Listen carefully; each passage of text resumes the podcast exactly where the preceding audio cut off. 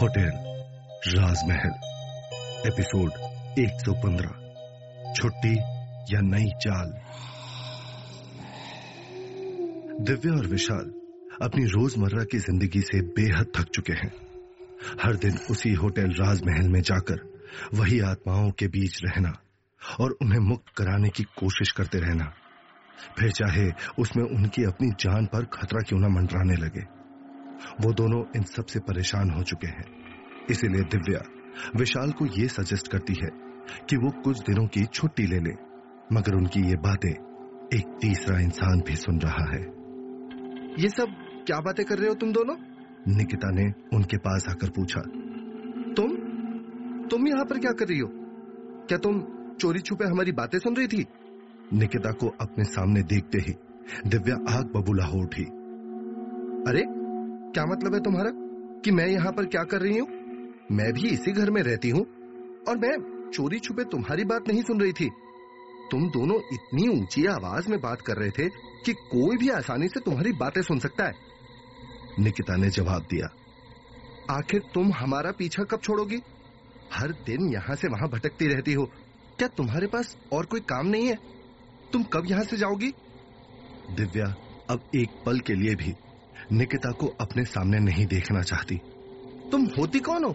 मुझे यहाँ से निकालने वाली? जब विशाल को मेरे यहाँ रहने से कोई प्रॉब्लम नहीं है तो तुम्हें इतनी परेशानी क्यों हो रही है?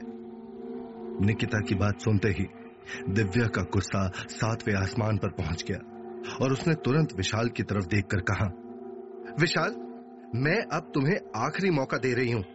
अगर तुमने अब इस लड़की को हमारी ज़िंदगी से नहीं निकाला तो मुझसे बुरा और कोई नहीं होगा।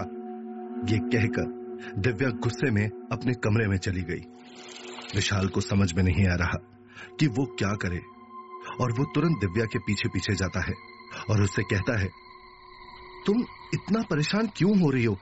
मेरे और निकिता के बीच में कुछ भी नहीं है। तुम प्लीज़ इस तरह मुझसे नाराज़ मत रहो। विशाल ने दिव्या को समझाते हुए कहा और उसकी बात सुनकर दिव्या भी शांत हो गई। तुम कहते हो तो मैं तुम्हारी बात मान लेती हूँ। लेकिन मुझे उस चुड़ैल की शक्ल भी पसंद नहीं है। तुम कैसे भी करके उसे हमारे घर से बाहर निकालो, तभी मुझे चैन मिलेगा। दिव्या को इस तरह जलते हुए देखकर विशाल धीरे से मुस्कुराने लगा और उसने कहा अच्छा बाबा, ठीक है।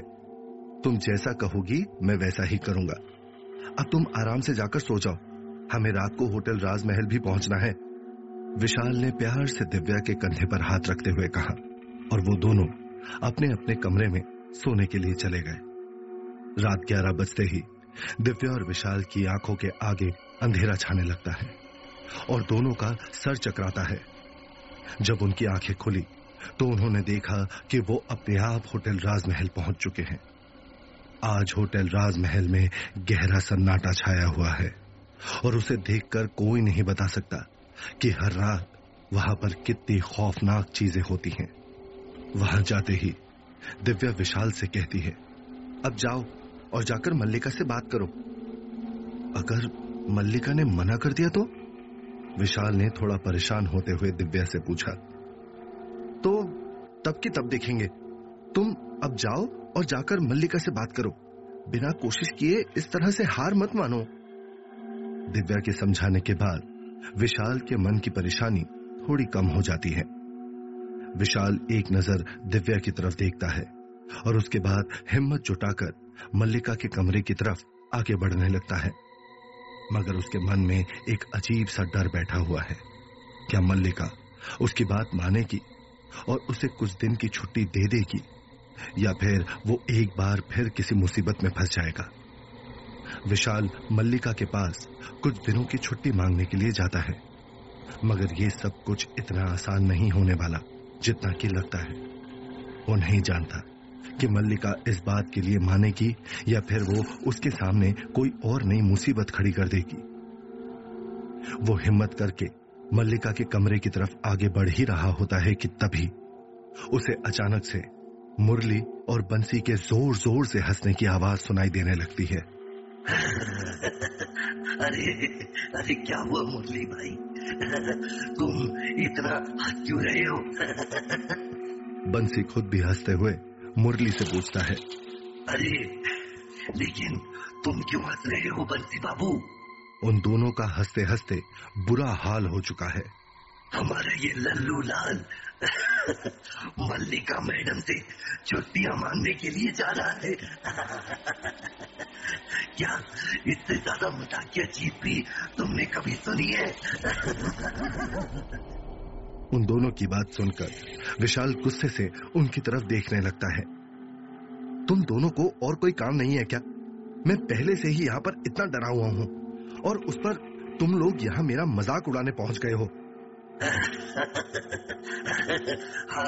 हम हम तुम्हारा मज़ाक नहीं उड़ाते, मगर तुम भी जाओ और जाकर देखो कि मैडम क्या कहती है।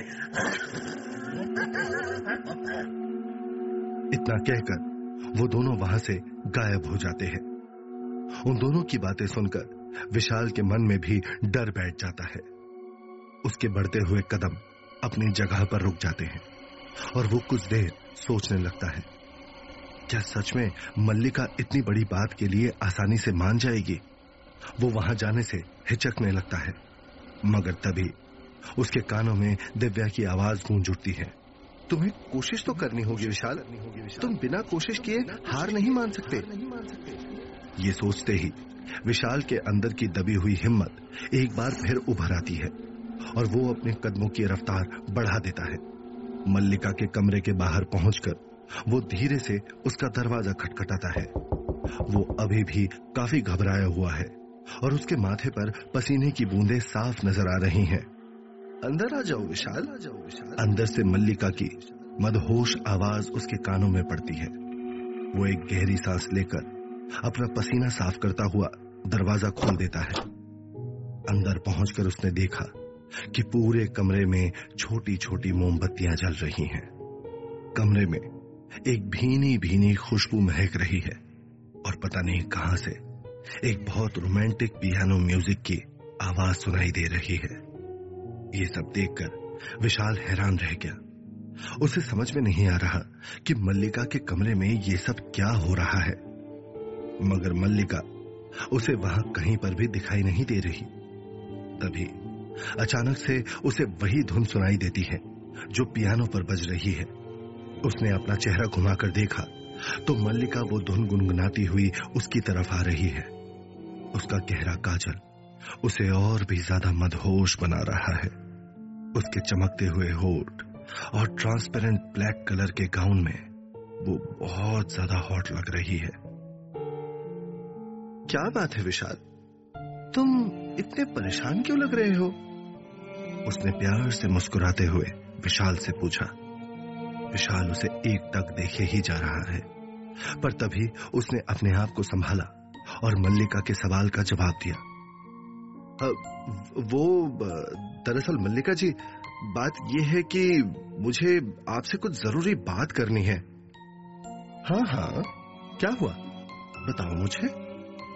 ये कहकर मल्लिका अपनी कुर्सी पर बैठ गई और उसने अपना गाउन भी थोड़ा सा खोल लिया, जिसकी वजह से विशाल को उसका पूरा बदन दिखाई देने लगा। उसका गोरा बदन मखमल जैसा मुलायम लग रहा होता है।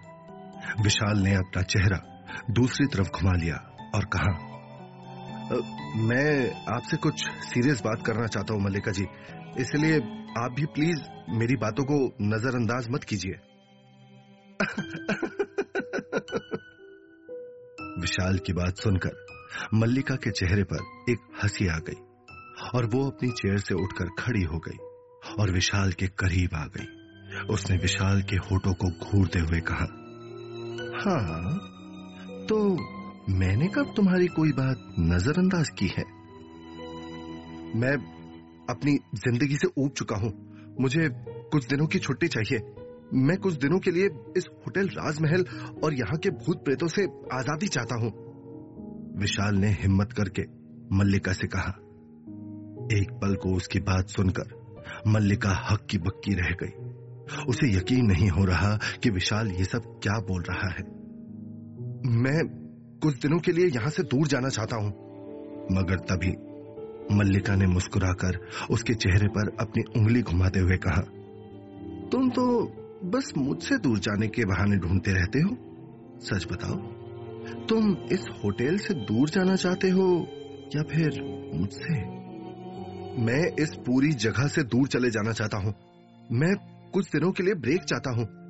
नहीं तो यहाँ रहते रहते मेरी जान जाए या ना जाए, लेकिन मैं पागल ज़रूर हो जाऊँगा। विशाल ने बेचैन होते हुए कहा। उसकी बात सुनकर मल्लिका कुछ देर सोच में पड़ गई। और उसने कुछ देर के बाद कहा अच्छा ठीक है तो बताओ, तुम्हें कितने दिन की छुट्टी चाहिए? कम से कम तीन या चार दिन, तभी जाकर मेरे मन को आराम मिलेगा। तीन या चार दिन? मल्लिका किसी सोच में डूब गई। एक बार फिर सोच लो विशाल, तुम पहली बार होटल राजमहल में आने के बाद यहाँ से कहीं दूर जाने वाले हो। इस होटल में रहने वाली आत्माएँ तुमसे जुड़ चुकी हैं। कहीं ऐसा ना हो कि बाहर जाकर तुम्हारे लिए मुसीबत और भी ज़्यादा बढ़ जाए।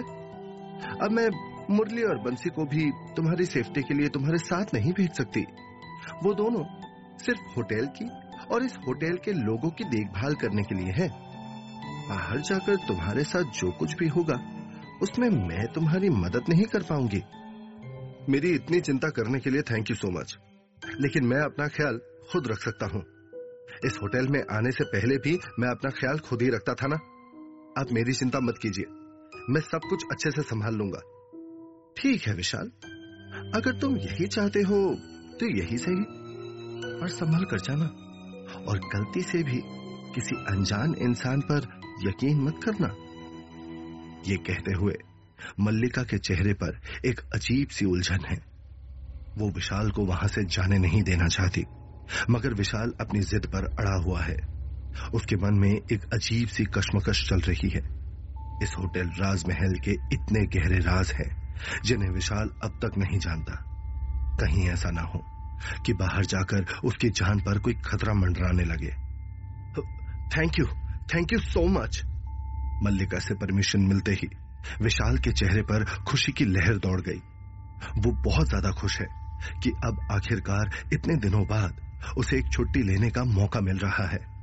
वो प्लान करने लगा कि वो कहाँ जाएगा और क्या करेगा। वापस मल्लिका के घर पहुंचकर उसने दिव्या को ये खुशखबरी दी और दिव्या ने भी एक्साइटेड होकर कहा, अरे वाह बच्चू, तुम तो बड़े छुपे रुस्तम निकले। आखिर तुमने मल्लिका जी को अपनी बात के लिए राज़ी कर ही लिया। सच कहूँ तो ये सब काफ़ी ज़्यादा मुश्किल था मगर कुछ ना कुछ तो करना ही था ना। हाँ ये तो बहुत अच्छी बात है। चलो कम से कम तुम्हें तुम्हारी छुट्टी तो मिल गई और तुम्हें ज़्यादा परेशानी भी नहीं होगी दिव्या ने मुस्कुराते हुए कहा। ए, एक मिनट एक मिनट मेरी छुट्टी? तो इसका मतलब ये कि तुम छुट्टी नहीं ले रही हो? विशाल ने हैरानी से दिव्या का चेहरा देखते हुए कहा। ये तुमसे किसने कहा कि मैं छुट्टी नहीं ले रही हूँ? मैं भी छुट्टी लूँगी। आखिर तुम्हारे बिना मैं अकेले होटल राजमहल जाकर क्या करूँगी? तुम मेरे साथ घूमने नहीं चल रही हो। मैं और तुम्हारे साथ घूमने? नहीं, मैं तो यहीं पर आराम करूँगी। आराम से घर में बैठे म्यूज़िक सुनूँगी और अपनी बुक्स पढ़ूँगी। तुम जाओ और घूम कर आओ। ये कहते हुए दिव्या के चेहरे पर एक शरारती मुस्कान है। वो देखना चाहती है कि उसकी ये बातें सुनकर विशाल का क्या जवाब आता है।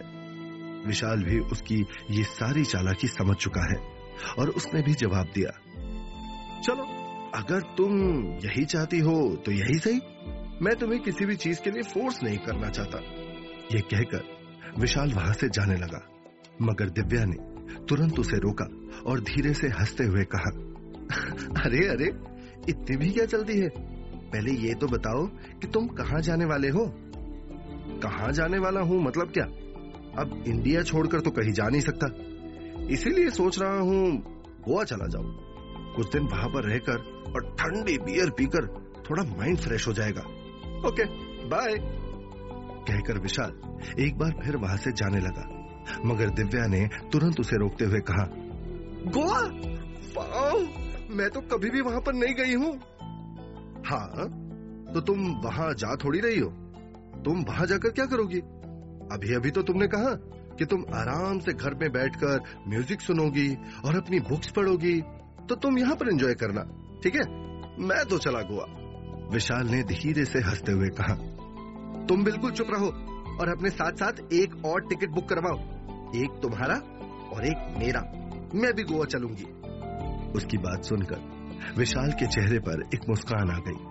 मगर तभी दिव्या ने आगे कहा, लेकिन एक बात का ध्यान रहे, मैं तुम्हारे साथ चल तो रही हूँ, लेकिन इसका मतलब ये नहीं कि तुम मेरे साथ कुछ भी ऐसी वैसी हरकत करो। क्या मतलब? किस तरह की हरकत? मतलब नो हैंकी पैंकी हम साथ में चल तो रहे हैं, लेकिन हम दोनों अलग अलग कमरे में रुकेंगे और खबरदार जो मेरे नज़दीक आने की कोशिश भी की तो दिव्या ने विशाल से कहा, तुम इसकी चिंता मत करो। मैंने पहले से ही दो अलग अलग रूम बुक किए हुए हैं।